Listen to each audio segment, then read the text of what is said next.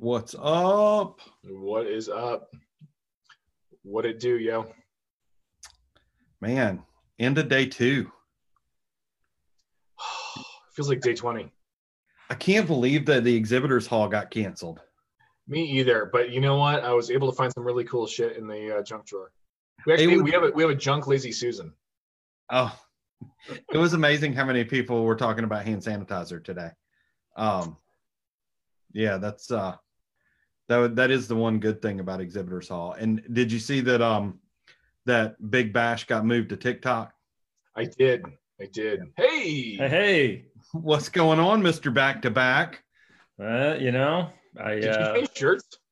I was in my work attire earlier, and I had to get my party shirt on, man. Like Nice. uh, I'm not, I'm not showing up to the happy hour dressed like I've been, you know, doing business all You day. had to go back to your room and shower real quick and get Yep, yep. up. I dropped off some of my swag, went back to the room, and threw away all the the shit that uh, I got in that bag. Oh, we just answered the question. What's under Ben's hat? Yeah, well, that was the thing. Like, I just, um, if I'm going to get called out on a conference ev- evaluation form, which might have been the funniest thing that happened all day today. um, I can't wait to review the results of that. So, um, it is uh, happy hour day two, uh, vodka edition. I am Ben Muldrow, Arnett Muldrow and Associates. I am here in uh, Milford, Delaware, and today I have a um, I have a Moscow Mule. This is going to be my backup, but this week's been kind of crazy. So I've got a got a thing that I invented. You ready? I'm ready. This is a, uh, this is a Lindy's Italian ice.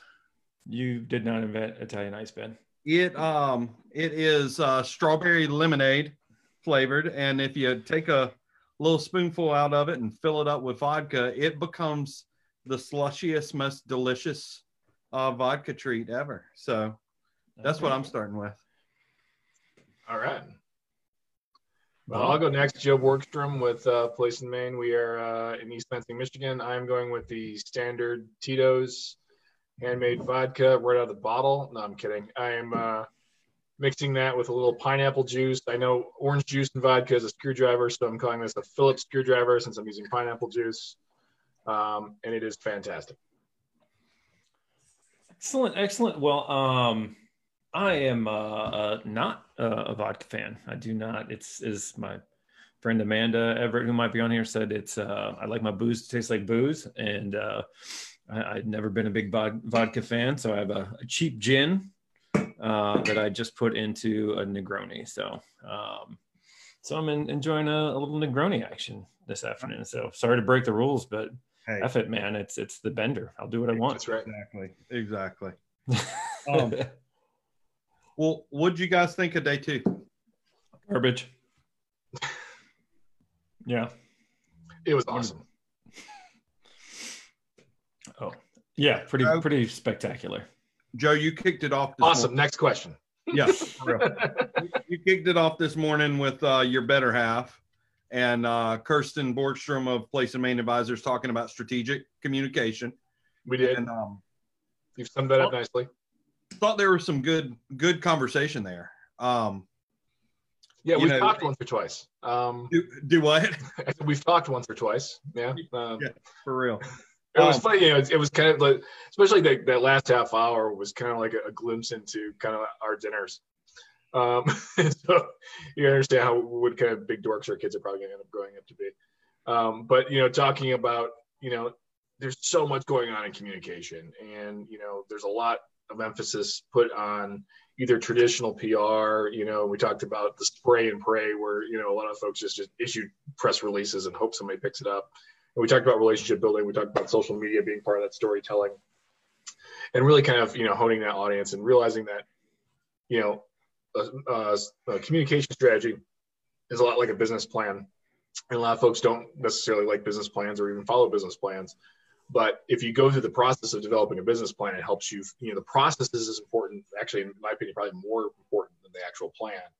And communication strategy is just the same way, which is you know understanding what is that you need to do, what are you supposed to be doing, and then that way, if anything happens, especially in a lot of the nonprofits that we work with, having that communication strategy is something that you can hand off to somebody else. So, but talking about all those different avenues and realizing that you still, you know, traditional media still is looking for stories that we got to be telling the cool stories through social media, and that we've got to be doing kind of that advertising side of, of that as well. So that was that was uh, the big gist of that. I didn't find your chemistry believable. It seemed kind of uh, a bit faked.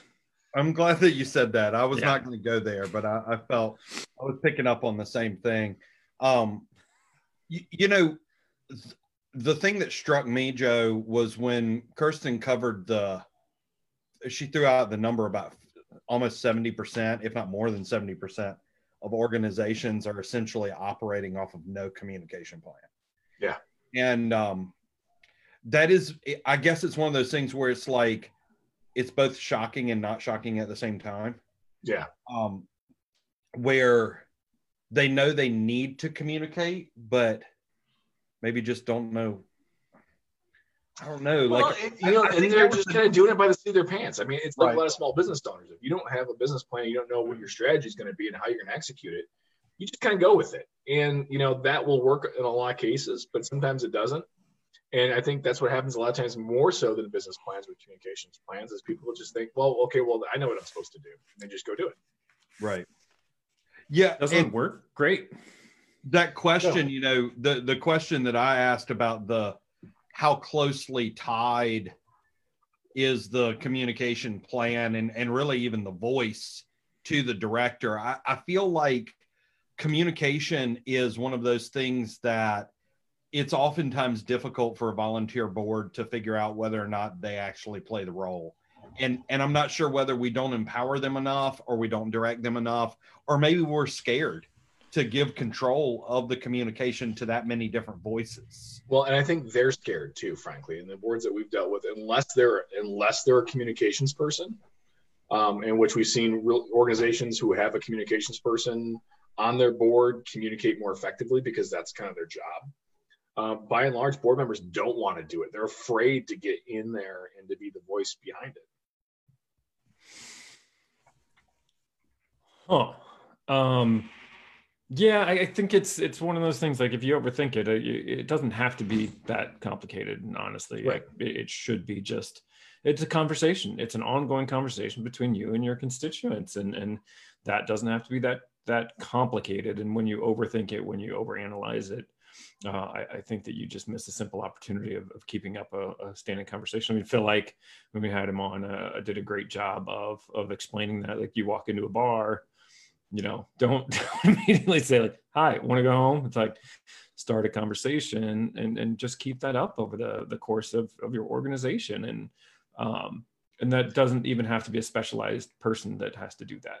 But I, I love Phil's analogy on that, and I think that's one audience. And I think that was one of the part of the, the point of the session today, which is you're going to have different audiences. Not every time, if you're a single person, you're not every time you're walking around a bar and go, oh, hey, I'm looking to find somebody, you know, sometimes you're looking to look for an employer. If you're looking at, you know, you have different tax based on the different audiences. So depending on where you're going.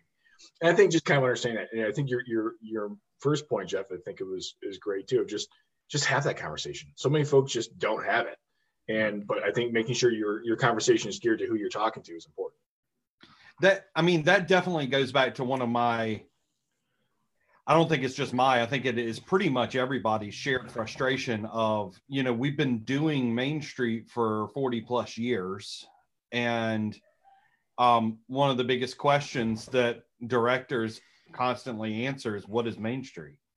You know there's this like why is it that we have not been able to achieve some sort of base level of understanding of what we're doing? And and you know i mean i've spent a lot of time obviously thinking about that and and we've tried to simplify down communication as it relates to main street. We, i do feel like there is some traction to this identification of these kind of five shared audiences that every main street organization has and and how you need to change your voice when you're talking to the government versus your volunteers versus building owners and property owners. And um, but it's it's always good to really introduce the idea of a a good strategic but also adaptable plan in in how you communicate and how you you effectively hit those folks that you're trying to connect with That is a good point. Um, and what I used to do more of kind of the uh, strategic planning, mission statements. It, it, a lot of it came down to like, you're in the business of trying to make this community a better place to live because nobody else has that job. And if you focus on that, you realize like everybody is behind your organization, that anybody you talk to will be supportive. You've got your own lane because again, that's not anybody's job. And, and if you focus on that, that will help drive your work. And because I mean, honestly, it, it is true. Like that's that's nobody's focus, and that's a, a real problem. This lottery is. You know, just talking. I'm watching. I'm watching Ben put that in his mouth. I'm like, I'm having such a hard time taking Ben seriously right now. It is so good. It's exactly. How about tomorrow? Hey, I have an idea. How about tomorrow we, we do ice cream cones and we just sit here and lick ice cream cones? And yeah, that'll be a whole different kind of uh, happy hour, I think. Um, so from there, we jumped into Jay Schlinsog joined us from Downtown Professionals Network and uh, and spend an hour with us talking a little bit about the Reopen Main Street uh, website and some of the the efforts that have come out of that. And uh, thought that was a really great opportunity to both see a really strong consolidated resource, but then also just see some great photos and best practices from around the country. Yeah. Next question.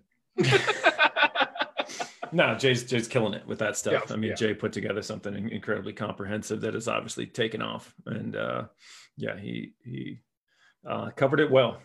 The, the level of thoroughness and detail uh, which has gone into the site is pretty not just impressive; it's astounding. Um, I found myself several times over the last couple of weeks go, "Well, this is a really cool idea," and then go back. And it's almost become like a challenge. Can I can, can I think of something that Jay hasn't? And I have failed every single time. like I, I thought I thought of something really cool, and they'd go there and be like, "Son of a bitch, he already thought of that." Right. So I mean, I think that his his work on that is just top notch. Yeah, it was. It's always cool to kind of see how. um And once again, I mean, I, I think that it it harkens back to this very interesting side narrative that I think we all live every day, but it's a it's kind of a weird topic where um you know our main street directors are out there on the ground. They are are busting their butt trying to help their businesses and and help their districts stay afloat. State coordinators are literally you know there are spotlights on them. How are you helping your communities how are you providing resources to them to stay everybody you know, keep everybody above ground? And and then all the while there is this there's this kind of complementary field of consultants who make a living off of working with communities not just a single community not just a single state but communities all over the country. And and those people don't do it because it is the most lucrative field they do it because they have a passion for being able to help people connect with their places and and make their places better and um it's just it's always encouraging to me to see somebody like jay who i mean he didn't create that website because somebody paid him to create it Right. he Right. created the website because he felt like there was a gigantic need and he felt like he could fill that need and you know same thing with this conference. I mean i have been blown away with the comments from folks at how much value they are receiving. And um, on that note we are not offering conference refunds for registration. Um, you know it, it's just there is a lot of passion. You you can't be in this field if you don't have passion for what you do. Uh, we got wayne carter who um, is from i think deland florida um, commented a little while ago about how short the lifespan of a main street Yeah. manager is Yeah. and um, you know we definitely are not we don't have a support structure and a community based support system that breeds long term leadership. Right? I mean, I think that's fair. Yeah. Well, and I think that's that's the function. I mean, we, we keep coming back to this that you know we don't treat Main Street like a, like the economic development organization that it should be. And you know, because of that, you have underfunded organizations who have underfunded directors. Right. And so, you know, if somebody's, uh, uh, you know, in a lot of states, as I know this isn't the case because I know that there are, you know, numerous, you know, veteran Main Street uh, managers across the country who are paid a pretty good wage. But by and large, you know, you, you look at that and it's, you know, every year you're looking at 30% turnover. I think, you know, I'm just making a number up, but you know, you're looking at no, no, that's that's a fact. I made that up. If you're going to make it up, you, it can't be even. You have to you have to be like a 20. Thirty-nine percent. Yeah, there you go. Yeah, that's that, that's a fact. You know, we're seeing that kind of turnover, and it's because they are under they are underpaid and underfunded, and you know we're not we're not positioning them correctly. And, and as soon as they get a job, you know they get noticed for but for busting their ass in the Main Street community, they get picked up somewhere else. Right, right. No, that that's absolutely the case. They, you know, you take uh, in a lot of instances I've seen where you you get somebody talented that that younger and they get in that position and do well and they get snatched up. Uh, you know, next thing you know, they're working at a bank or chamber or some sort of uh, you know planning organization doing work that may not drive their passion as much, but that that pays the bills. And you know, it's sad to see. Uh, I think that that is kind of one of the things that you know, as a consultant that I've come to realize that is, is the onus is on us a bit. It's like we've got to elevate, we've got to do our part, and I think that that's part of why we um, wanted to do the the happy hour and the uh, three day benders. Like we've got to elevate this field. We've got to work collectively to use our platforms to say like this shit matters. It's incredibly important what these people are doing, what Main Street means, what neighborhoods mean, what community means, and quality of life. Like it matters so much and we've got to give it the respect it deserves, deserves and the resources it deserves. And, and so i think some of that falls back to us to try to uh, elevate that and, and not just like we know it. We know it. We it's not a matter of talking to one another. It's a matter of convincing people outside of our circles of these things and that's what the challenge is. Exactly. And i you know whether that goes back to um, the conversation we had a couple weeks ago about um, small scale manufacturing whether it was the the um, conversation yesterday with Katherine Loflin about place attachment. How do we? Maybe we need a better toolbox of terms so that we can solidify the validity of the economic development work that's being done. Um, the the conversation the conversation in the messages is is classic. Uh, you know, Kathleen in um, Lansing is she very much confirms that now it's time to fix it. Uh, otherwise, we continue to lose so much talent, vision, and, and you know that's one of the things where it's like, I think one of the cool things about this conference is there's not a single session on, hey, here's here's what it's like to here's your intro. You know, it, it, it's kind of like these are the things we feel like need to be talked about instead of constantly having this mindset of, well, I mean, if we've got one third of our, our managers are going to be brand new, then we we're constantly orienting. And if you're constantly orienting, you can't ever advance. You can't ever, you well can't stated. innovate. And, um, and then we, Josh Adams, God, I love Josh. Josh was on our I love that line. panel yesterday, and, and he said he's he's only seven years into the Main Street world, and he feels like Bea Arthur. And so, so, you know, I think that there there is this dynamic where um, we definitely need. I, I think it's fair to say we probably need some better terms to help us solidify the validity. Nobody in the industry questions that it's valid, but right. we haven't been successful at getting that broad brush adoption. We don't have the advocacy and understanding on the elected officials level. We don't have the the understanding from the upstart business level. Like in in a perfect world, your elected officials locally are sitting there going, "This is the first line item I approve because right. we can spend a dollar better than investing in our place." And then that upstart business owner says, "I'm going to look around and see if I can find the closest Main Street community because that's where I am most likely to succeed." You know, th- those are the things that I think we want to work towards couldn't agree more i mean that that you nailed it and it's uh it sucks when you say all the right things ben um but yeah, yeah it really kills the conversation we can't yeah. do anything else it's like yeah yeah Yep. Um, no, you're absolutely right. I mean, it just has not. Uh, I don't know where sort of the uh, blame lies. I mean, the one part is we're up and against an incredibly wealthy couple industries that, mm-hmm. that dominate the conversation and that uh, mayors and city managers and council people pay attention to. You know, it, it's there's a, a, lot of of money uh, getting thrown around doing things traditionally, and there's not very much money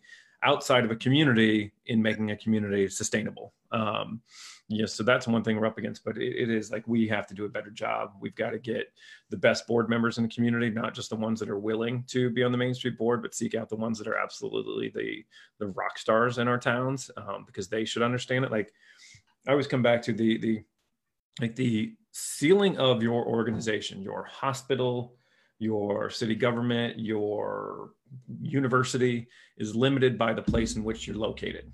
Like every entity, you're manufacturing, like they are all limited. Their ceiling is the, the, the, place, the physical space in which they're located. So if they don't get that, if they don't get why it's so important to make that place better, like they are missing the boat and, and they're kind of shooting themselves in the foot. Like it doesn't matter how great your business plan is if nobody will move to your town. If your best and brightest are always going to leave, like you're screwed. And and that message is something that that man, I has to catch on. And I almost feel like you use the word blame, and it's kind of an interesting dynamic. I, I, I would actually say that um, that, and and I talked a little bit about it yesterday, but the thing that's so interesting about this four point approach is like it had an intended outcome.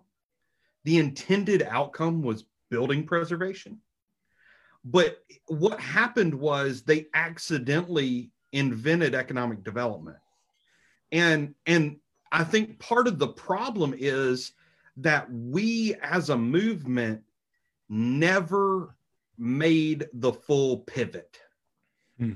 We were never able to proudly proclaim what we were because it's almost like a drug manufacturer that tried to invent a drug for one thing and accidentally ended up creating something that did something completely different. Um, you can either roll with it and say, well, we didn't do that, but look at this new drug, or you can continue to say, well, we're trying to we're trying to figure out how to fight whatever. I mean, it's a it is an interesting dynamic, and it's I think it's always a good conversation because obviously the people who are taking the time to participate in in this unconference are the leaders of the industry. They're the innovators. Right. Right.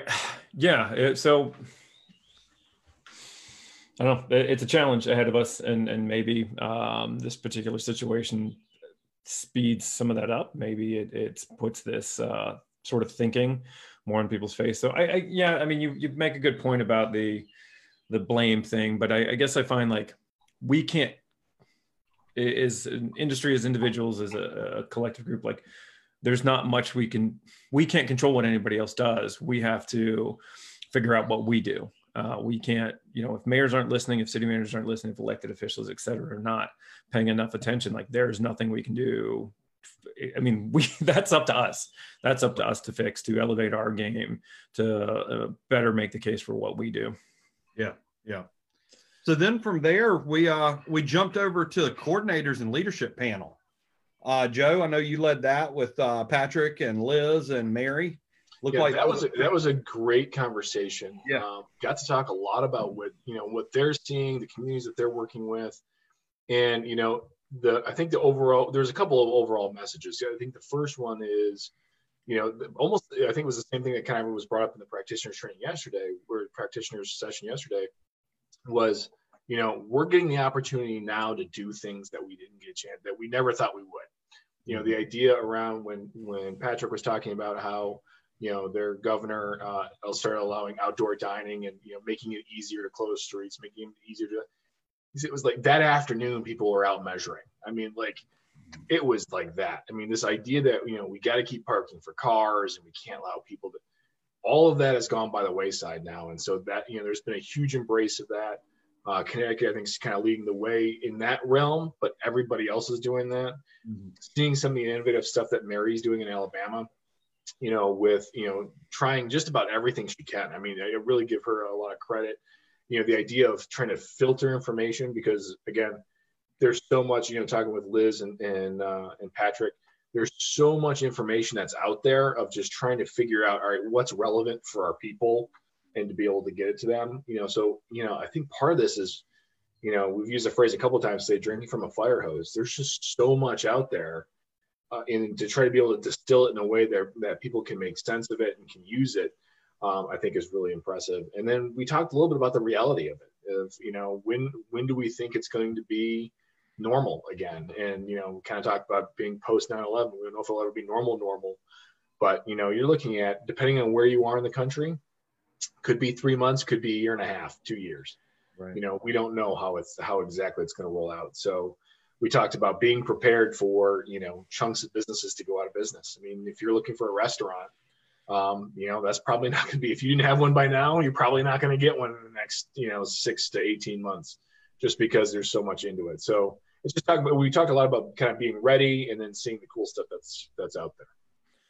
Yeah, I, I thought it was a, a, bold move for Mary Helmer to say uh, on September 9th at, at 2.15 p.m. things will be completely open across the country. I thought that was a, a wild prediction. Um, so we will we will see. Um, you know, I think that I just uh, came across an article yesterday that, that uh, Akron is doing a, a mow own program and basically saying like, yeah, we've got a lot of empty lots. If, if you spend a year taking care of this lot, it's yours. I think that's the we need some some real serious action and creativity from the municipal standpoint to say like, look, this uh, building is is empty. You know, we've got an out of town, we've got somebody that's owned it that hasn't done anything with it for 10 years. We are getting it back. We are putting the screws to and we're getting it back and putting it in the hands of somebody in town that cares like that sort of creativity i think right now can can lead the way to, to take this as an opportunity like cities can get really creative and, and um, make some hard decisions that i think that they've been shy to make uh, of getting people locals uh, owning buildings which will get more local tenants and give them the tools that they need. I mean it, it's sort of like in the times of austerity i think we're forced to get creative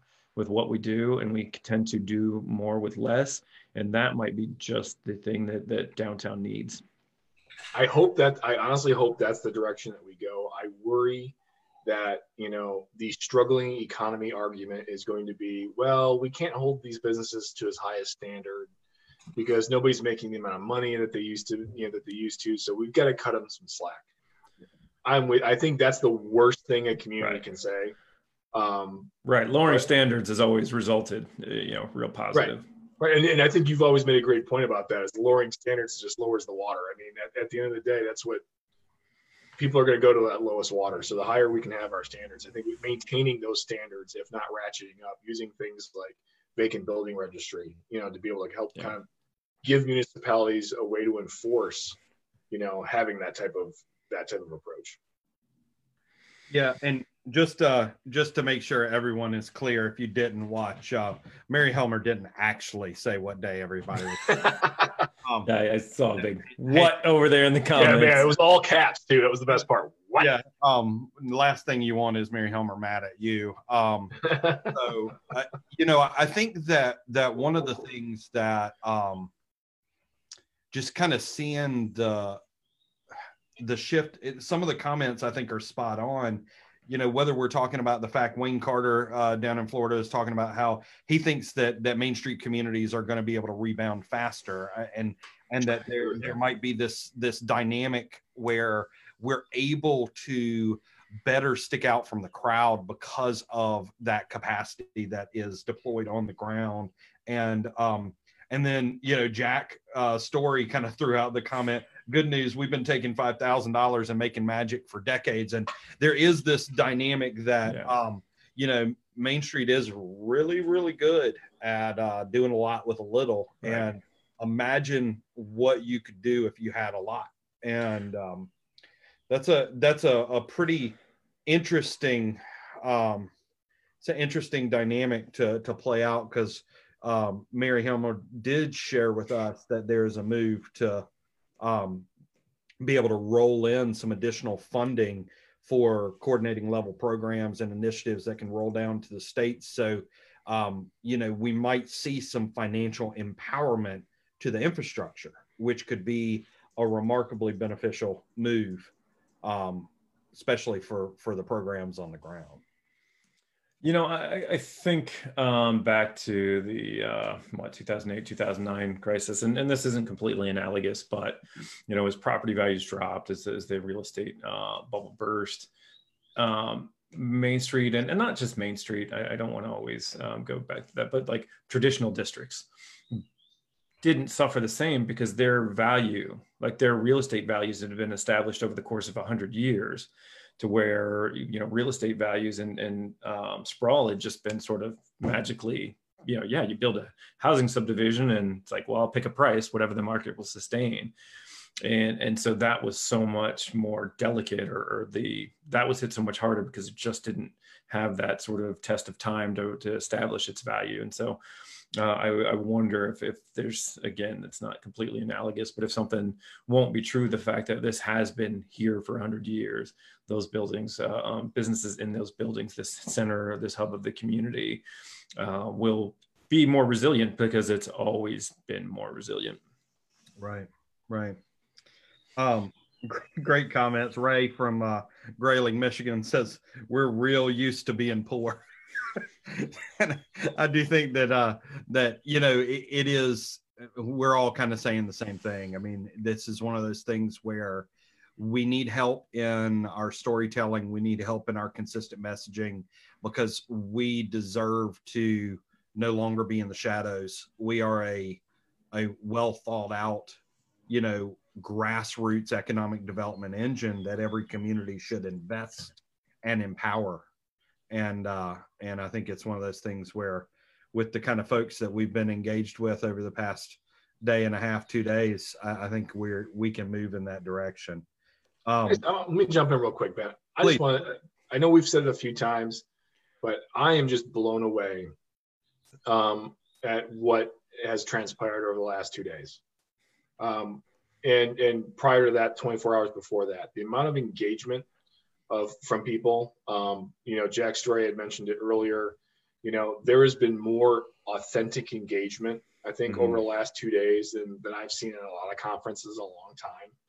And it's all been, I think, thoughtful and kind engagement. It hasn't, I mean, there's been disagreements, but it hasn't gotten, you know, I, this is probably the classiest comment section um, that I've ever seen on the internet. Um, and most of us are drinking. Um, but you know, I, I want to give a lot of respect and thanks to the folks who have been participating because otherwise it would be the three of us just talking for three days and nobody wants that. Um, but we've heard from great speakers and every session has had thoughtful questions and thoughtful comments. And if we can find a way to kind of bring this kind of mentality to our local communities, um, then I think that's gonna that's gonna bode well. But really, I mean, hats off to the folks who've participated here.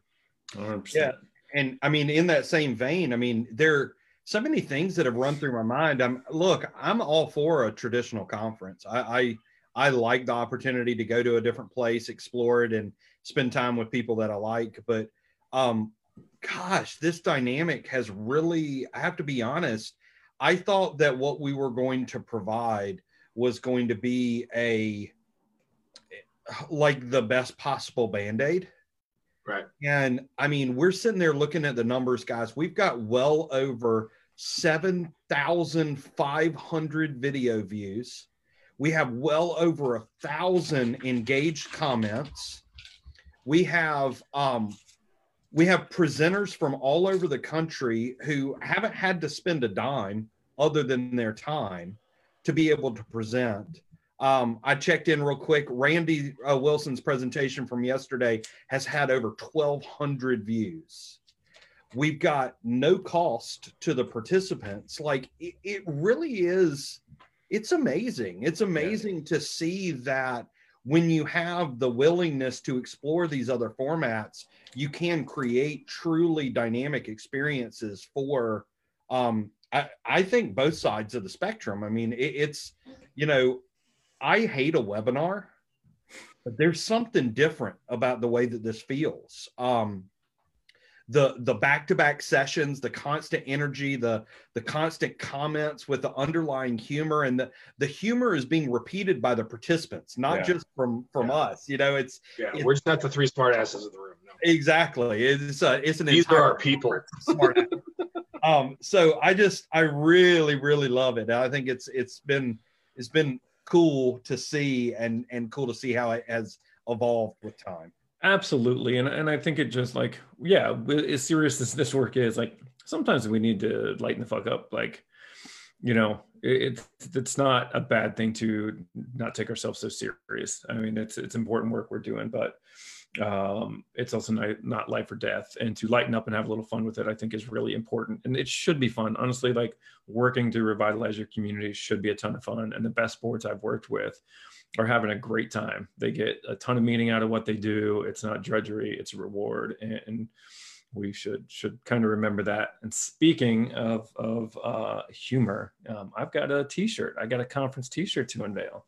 All right, all right let's do all this. Right, all right. So Amber put I, together. I, I hope uh, it's the not first... better than one I just ordered today. Oof, gosh, you. uh Yeah, I don't know what to tell you, but here oh, is. Man. Here's the uh, uh, next conference T-shirt, one of, of two to be unveiled today. So the the third in our lineup. So the uh, so you can get a get a peek at that three day bender. I like that one. I like that one a lot. And while folks are looking, I just want to point out that um, absolutely nobody is uh, is off the table for being thrown under the bus. So uh, Beverly is uh, it not only has she been around for 30 years, but she has decided to um, to analyze our drinking habits, and we apparently are similar to when one person yawns, everybody yawns. So uh, so everyone that is not speaking is sipping. So uh, hey, that's uh that's I, a, I got yelled at by the way from uh, who was it uh, Danielle and Thibodeau. I mean, not to chug my drink. Yeah. So. It's kind of like a Thanksgiving, right? It's like together with Thanks, family Mom. criticized. Um, it's awesome. It's awesome. So, um, moving forward through the day, man, the next one, um, I had an opportunity to sit down with uh, Jermaine Ruffin, and um, yeah. and what a great conversation. Uh, Jermaine shared a little bit about engagement, and then we just we were able to to have a, an opportunity to talk a little bit about that and uh, and just dig into some of the complexities of truly being focused on engaging the entire community um, that was a pleasure to have the conversation today. I don't know if uh, you guys were able to c- catch up and if there was anything to the, that y'all took away from it. You know, the, the one line he uses, well, there's two lines I think that, that are, are great. The invitation is not engagement. I think mm-hmm. that's really important. I think a lot of times, especially we especially talk to planners, you know, ideally for a lot of folks, whether you're in economic development or planning, the ideal public engagement is that nobody shows up and you don't have to defend anything. Right. And I think sometimes we gear our plans that way. Like we don't want people to show up. We don't want to hear what they have to say because we think we're smarter than everybody else. But the idea of just asking for that is not, you know, is not an engagement. You actually have to do that. And I'm trying to remember how exactly how we phrased the other one. If, if it's about us but not with us, it's not for us. Mm-hmm. You know, I think that is incredibly telling too. I mean, I think so many times you know, whether it's consultants or city staff or whoever else, you know, sometimes our industry has a little bit of an arrogance, like we know best. Mm-hmm. And if we don't come in and we're not actually actively listening, then you know what we're actually doing more harm than good. And that was a couple of my big takeaways from that. Of course, I'm, I'm a huge Jermaine fan. I always have been. You know, are good personal friends. Um, but you know, it was just absolutely that was a great session. Agreed. Agreed. Jermaine forces me to rethink my uh, stance on some things, and uh, um, yeah, he he communicates in a way that uh, kind of requires you um, get uncomfortable and look at things from his point of view, and I like that. I always think that that challenge is is uh, benefits me personally and professionally, and so I have become a big fan of of hearing him uh, talk the last few weeks, and and I think the streets are planning is going to be uh, in my new my podcast list absolutely. And you know, it's interesting in in talking with um with Jermaine and listening to some of the complexities of true community engagement, it it, it begs the kind of thoughtfulness of you know one of your mantras jeff of fighting apathy and making sure that you don't ever confuse apathy with um, with forced disconnection with with this idea of the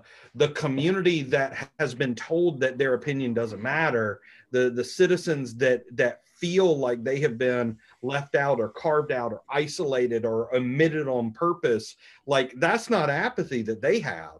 They have something very different and and they deserve a a engagement and a re-engagement. They deserve the the ability to be part of that conversation and and um and i think that was a really cool takeaway because it's like it, it's separating out some of the true complexities of what happens in a community are there people that are apathetic absolutely and and that's a big big problem but then you also have people that are alienated.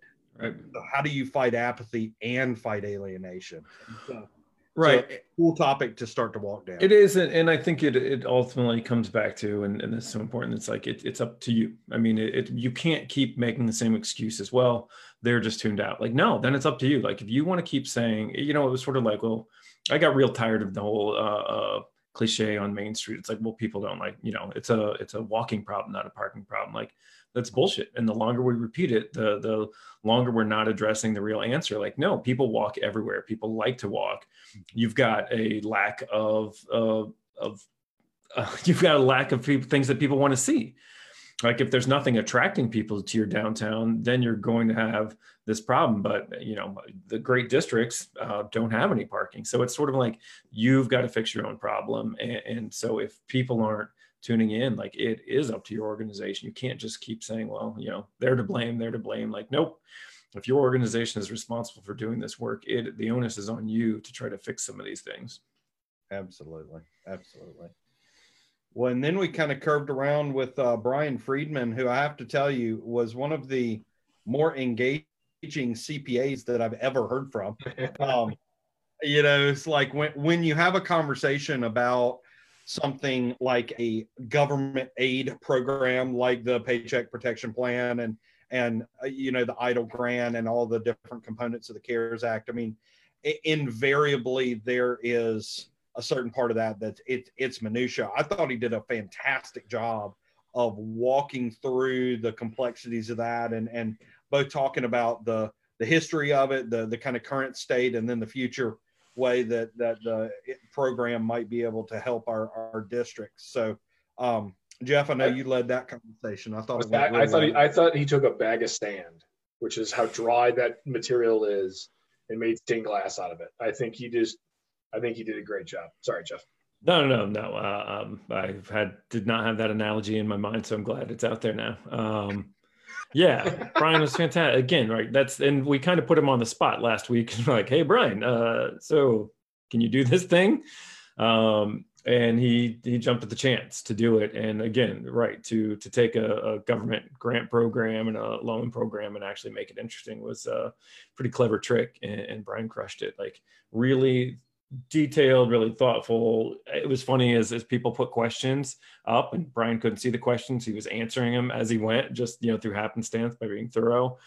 Uh, and yeah, he also was kind of uh, humorous enough to, to carry it through. So uh, it was a, a, good session and, and I'm pretty impressed with uh, Brian's work. No doubt. No doubt. And in our comment section, we got folks hitting on, uh, on kind of that allusion to parking and, and, uh, Beverly just nailed it. You know, she, parking is never a numbers problem. It's a problem of not being compelling enough. Right. And you know, I think that that's a that that's a really really true statement that more communities need the guts to be able to say. Right. Yeah. You know, we alluded to this yesterday, and that's when like a couple of the bad merchants get the ear of council and you start building parking decks and and I think that that's the solution. And like, no, it's an attraction problem. If you say like it's not a parking problem, it's a walking problem, you're blaming somebody external. And if you say it's a traction problem, you're forced to to look inward and say like, we've got some things to fix. Yeah, absolutely. And I think that one of the things that um that is interesting about the the parking and and it kind of leads into a comment that and believe it or not, we do try to go through and, and really call through the comment sections of everything that that's being said. We had somebody who um, who's been participating and um, and has decided to go. What is she? I know it's my dog. Well, she's like, she's trying to eat you. well, no, she has a rubber canoe, and she's just she's being a pain. So you got to go into kennel. All right, sorry, she's gone now. Um, She has a rubber canoe. yeah, it's a rubber canoe. It's from LL Bean. Um, so one of the things that was said in the comment section was, um, I think last night we came off as maybe being a little too anti-business owner, anti-merchant, and and I think that that obviously anybody who has been in the Main Street world, and this particular commenter had been, um, had been in the Main Street world, and then kind of converted over into the business owner standpoint. And I, I just want to be very clear. Um, I think I can speak for all three of us when I say we all know how hard it is, and we know that a vast majority of the complaints that business owners have are very valid. Um, you know, I have lived firsthand sitting there in a store where the only people that walk through the door are Main Street board members who want to complain to you about something or kids that are asking for donations for their baseball team. And um and so there are so many frustrations and and it is a remarkably hard life to run a retail establishment especially in a downtown district um, but at the same time there has to be a certain motivation to make profit and you know the the the lack of willingness to explore hours that match up with consumer trends the lack of willingness to um, spend the time to invest in technology simply because y- you don't like technology. Like those are not the tactics of a business owner who is focused on succeeding. Right. And we have to make sure that we have the ones that are desperate to succeed so that when they complain about dynamics that are not working in the district, then everyone can jump to those Right. complaints. And I think sadly, we've gotten to a world where um, it's a little bit of a, a boy who cried wolf, where it's become a little too easy to dismiss the complaints of the merchants because they're so empowered to complain, but not necessarily doing everything they should be doing to succeed. Is that fair? Yeah. Well, I think it's it's the difference between can't and won't. You know, if a business owner can't do it because they can't afford it, that's one thing. If they can afford it and won't do it, it's another. Right. And you know, I, I coach uh, little league baseball, and I always tell my players like, you will never get in trouble if I ask you to do something and you can't do it. If you can't physically do it, if you won't do it, then you're going to hear from me you know? And so I, I think i think of business owners the same way is you know if you can't do it it's one thing. If you won't do it it's completely the other thing. And uh, you know i, I reserve a lot more patience for those who can't versus those who won't. Fair enough. Yeah, for sure, for sure. And and it's you know right, it's a delicate area to ever call somebody out, and and um, but uh, you know it also something that that has to be done at times because I've seen too many Main Street managers really uh, beat their head against the wall trying to cater to business owners that won't that won't do it. Not that they can't, but that they won't. And, and so, like, yeah, I am incredibly appreciative of all those merchants, all those business owners doing the hard ass work um, to to you know to run a business. Um, but I, but you know, I just want to be careful to say like some of them don't, some of them aren't interested, some of them won't, and, and so you have to sort of cut your losses with some of them, and, and that's all. But you know, and, and usually when I say that in a group of people in a town, what you'll find is that most of the, yeah, a lot of the merchants will be like 100%, like agree 100%. Yeah. So Well, and we've got uh, Darren, you know, longtime listener, first time caller. Um, Darren has been there all along the way. And uh, not only Darren did own a retail and he made the point, you know, they had a store with no parking bias and no customer ever complained or ever mentioned their walk. And it was a destination store. It was a business that that people wanted to go to because the product mix that they had, the service they provided, and uh, they, you know, it was a specialty dog um, and pet store, and it was very much focused on people went there because they were excited about that experience and excited about what they were going to get. And then he threw out a comment that I, I really do love. Um, he said, when the pain of staying the same exceeds the pain of change, then there will be change. And Man. right, like that's that it's, it's spot on. Um, that going through and and letting them know that you know it, you can't just do things the way you've always done it. I, who was the comment? Somebody had a, a great comment that said, um, it was Jenny Landis said, uh, you know, the business owners that said, we tried that in 1980 on one weekend and it didn't work. And oh, I think we've all dealt with that. We've all heard that kind of complaint where it's like, oh, we've already tried that. That's not going to work. Okay. Right. Right. All right. We'll see you. Um, okay. So I have to comment because my mom keeps talking about it. um, and as we all know, you know, we've got strong, strong family support here on downtown Happy. Um, so they account for seven, for for half of our membership of this it does, it does. You know, we've got over fifteen hundred members, and and most of them are Muldrows or connected to the Muldrow clan. Um, and I think one of her big things is just the whole role that handicap accessibility has in uh, downtown experience. I do think that it's a very fair concern that um, that uh, downtown districts are notoriously difficult because many of the buildings were designed to um, to exist before. You know, I mean, it, Right. that's just the dynamic. But Yeah, AD, ADA was not a consideration in 1890. Right, right. One of the things that I will say, and this is directly to you, Mom, um, there's no better time than now. That we are figuring out ways to bring stuff to people's cars. We're figuring out ways to deliver things.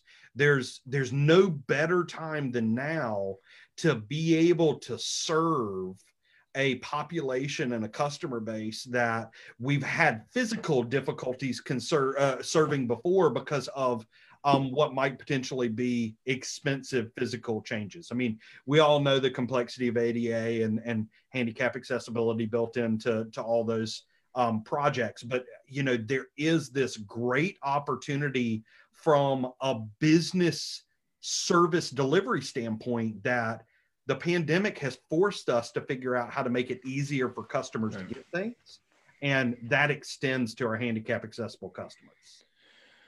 Thank you, Ben. I've been feeling a little awkward with your your mom, uh, waiting for our response. So um, yeah, and and absolutely. I mean, when I rail against parking, I, I um, do. I've not been careful enough to mention that, of course, like we always need to to think of being inclusive. It, it's my concern more is is providing much more. Thinking that we need this as a solution to a lack of attraction, um, but it's certainly something that we need plenty of to accommodate the, the people that need it, especially those that uh, are handicapped. Well, and it's a perfect example. You know, we sit there and we always try to do the right things, and then what we do is we codify them, and then it allows it allows the right answer to be delivered in a mindless fashion. Right. Um, we have a standard like 1980s uh, strip center, and um, they restriped their entire downtown. I mean, their entire parking lot, and the next thing you know, they clustered all of their handicap parking spaces in the front row in some far corner. And it's like, you know, it was just all they were doing was checking off of a list, Right. but it, it didn't, it wasn't actually helpful to anybody that needed it. And it wasn't helpful to the business that they threw all the handicap spaces right in front of. So, a good point. Thank you, mom. Ben, I, I couldn't. I, I have to bring it up. I couldn't help it. You know, when you mentioned your dog who was running around with the rubber canoe, all I could think about was that movie Parenthood. Um, Yeah. And the dog goes and gets in the the mom's bedside drawer and like, "What is that?" Like, ah, it's my ear cleaner. It's my ear cleaner. So uh, that's, that was. I I hope it's really a rubber canoe from LL Bean. Um, it is an LL Bean rubber clay. uh, Hey, uh, but that might that might lead to to Amber to design a T-shirt. Um, speaking of, speaking of, oh yeah, that's right. We got another one. we do we do have i don't know what t-shirt that uh, would would be like but um let's let's hope she doesn't but uh here is the the second and final one of the day Please stand by Squarespace. So that It is live. Oh yes, I like this one. The hello, my name is. That's a that's a solid one for sure. So So there you go. Conference t-shirts Nice. are now up up to six. Sheila's got real awkward. Yep, very right. much. all right, guys. Well, look, we have um we are are at the end of day two of our our three day. wow, Darren just warned you to be careful because remember my mom is online. So um yeah um we're Maybe she hasn't seen the movie. I don't know. the, the end of two, uh, day two of the three day bender. I think we've got a really, really great, um, great wrap up day tomorrow. We'll be kicking it off first thing in the morning. Well, 11, uh, noon Eastern, nine Pacific with, um, Andrea Barefield, the, uh, the mayor pro tem of Waco, Texas. She was one of our earlier guests and, uh, rock star. rock Mm. star, absolute rock star. And um, we're going to have a Q&A session that's facilitated by Sarah O'Brien, who led one of our uh, sessions yesterday. Um, so that's going to be um, that's going to be really, really good. I think a great way to start the morning. And then uh, where do we go from there? The second session is Uh, that's Jonathan Burke. That's uh, rethinking design. And well, no, wait a minute. That was that was uh, rethinking Randy's- space. rethinking space. That's what it is. So Yeah. Jonathan Burke with patron with patronicity, patronicity. I can never pronounce it. Same. Patronicity. Uh, Jonathan Burke is going to be leading that session. I'll be hosting that one. Fantastic. And then we go to our midday um, pri- uh, Pride in Place panel and The uh, panel to end all panels. Oh God. and all panels, and that's going to be um, Jack Story and Phil Ike. Uh, Jack actually wins the award for the most active commenter um, during the three-day bender. and, He- and also hyperactive commenter. he, he has been truly prolific and uh and then phil was also one of our earlier guests and and they're just gonna they're gonna have a really great conversation about just the role that pride takes in uh connecting people to place and how to to use that as a as a catalyst for change i guess is that best way to describe it Yeah, yeah, we've got some things to announce, but definitely we're gonna have a conversation. Now my dog is fighting with a rubber canoe. Um, we've got uh, uh, yeah to talk about pride. Why pride is something that we need to think a lot more about, and, and how if we kind of thought about um, thought about a lot of more municipal decisions through the lens of, of pride, that we could fix a lot of things in our cities. Um, but you mentioned Phil Ike, and it reminds me there. Uh, you know, been talking to Phil throughout the day as well as uh, Jenna Costa up in Michigan, and there's some some scary uh, stuff going on up there um, with some dams breaking, and, and so I just want to uh, make sure that we recognize that we hope that everybody up in that area that's um, that you're taking care, that you're being safe, that you're helping one another out, and if there's anything that we can do to to assist, please let us know. Absolutely, great point. Jen shared a uh, an image with all of us of, um, I think that might have been Midlands Main Street, Yeah. Midland or Sanford, and and just water completely, you know, run over their main street, lampposts coming out of a, uh, you know, what looks like a lake. So um, you're you're exactly right. We are, uh, w- our thoughts are with them for sure, and um, and obviously that's going to be that's going to be hard to. Um, you know, if they need to do something else, if they need to take care of their own, we'll bob and swerve tomorrow for sure. Um, so after your panel, I'm going to host a conversation with Jeanette Price, who Pierce. Pierce, sorry, good gracious, it's been a long couple of days.